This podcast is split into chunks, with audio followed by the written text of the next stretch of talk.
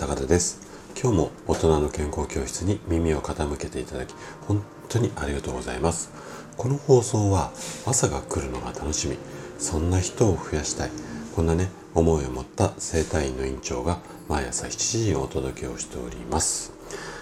まあ連日ちょっと暑いですね。本当にあのうちの院の来院される患者さんも毎日こう暑いですね暑いですね。もうこれがねあの普通の挨拶こんにちはよりも先に暑いですねっていうのが出ちゃうぐらい暑いですよね。であの今こう急激にここ数日1週間ぐらいですかね急に暑くなってきたと思うんですけどもこの変化し始めの頃っていうのは人間の体の中にある、まあ、余力っていうかちょっとこう急に体調悪くならないように少し多分皆さん余力がある状態で普段生活をしていると思うんですがこの余力の部分でねなんとかこの急な気温の変化にこう対応しているんですね。ただこれが余力を使い切ってしまうと途端に不調という形になりやすくなっていてで個人差がかなりあるんですが大体ね2週間からまあ1ヶ月ぐらいで有力使い切っちゃうのでこのそうですね7月の中旬ぐらいこの暑さがもっと本格的になってきた頃って疲れがピークになってくると思いますのでできるだけね今のうちからまあ予防していただければいいかなというふうに思います。じゃあちょっと今日前置き長くなっちゃったんですが今日はね子供の頃痩せていた人は大人になっても太らないクエスチョンマークこんなテーマでねお話をしていきます。あの幼少期の生活習慣が将来の太りやすさに大きな影響がある。これね医学的にエビデンスもしっかり出ているかなりね衝撃的な事実なんですが皆さんご存知ですかね？もしかしたらこう反対の意見いやあのそんなことなくて急に大人になってから太り出しましたっていうこう反対の意見なんかもあるかもしれませんが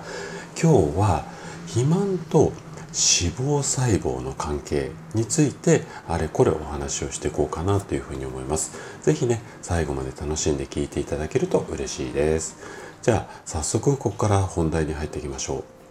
えっとそもそもね脂肪っていうのは人間の体に脂肪を蓄積させる脂肪細胞の数が増えたりこう減ったりまああとは細胞そのものが肥大したりすることで、えーと、引き起こされるんですよね。でこっからが今日の最大のポイントなんですがこの脂肪細胞の数っていうのはなんとほぼ3歳までに数がね決まるというふうに考えられています。でこの事実っていうのは数多くの研究データで実証されているんですけれども幼少期に余分な栄養素を摂りすぎると脂肪細胞の数っていうのは急速に増えてしまってその数っていうのは痩せても減ることはないんですね。つまり幼少期に太っているということはそれだけ脂肪細胞の数が多いということになるんです。なので大人になっても太りやすい体質となってしまうのです。ここがポイントなんですけども太るではなくて太りやすい体質になってしまうということですね。でこの話を聞いてね私は幼少期に痩せてたからラッキーっていうふうに思う方も多いと思うんですがでもね油断は禁物なんです。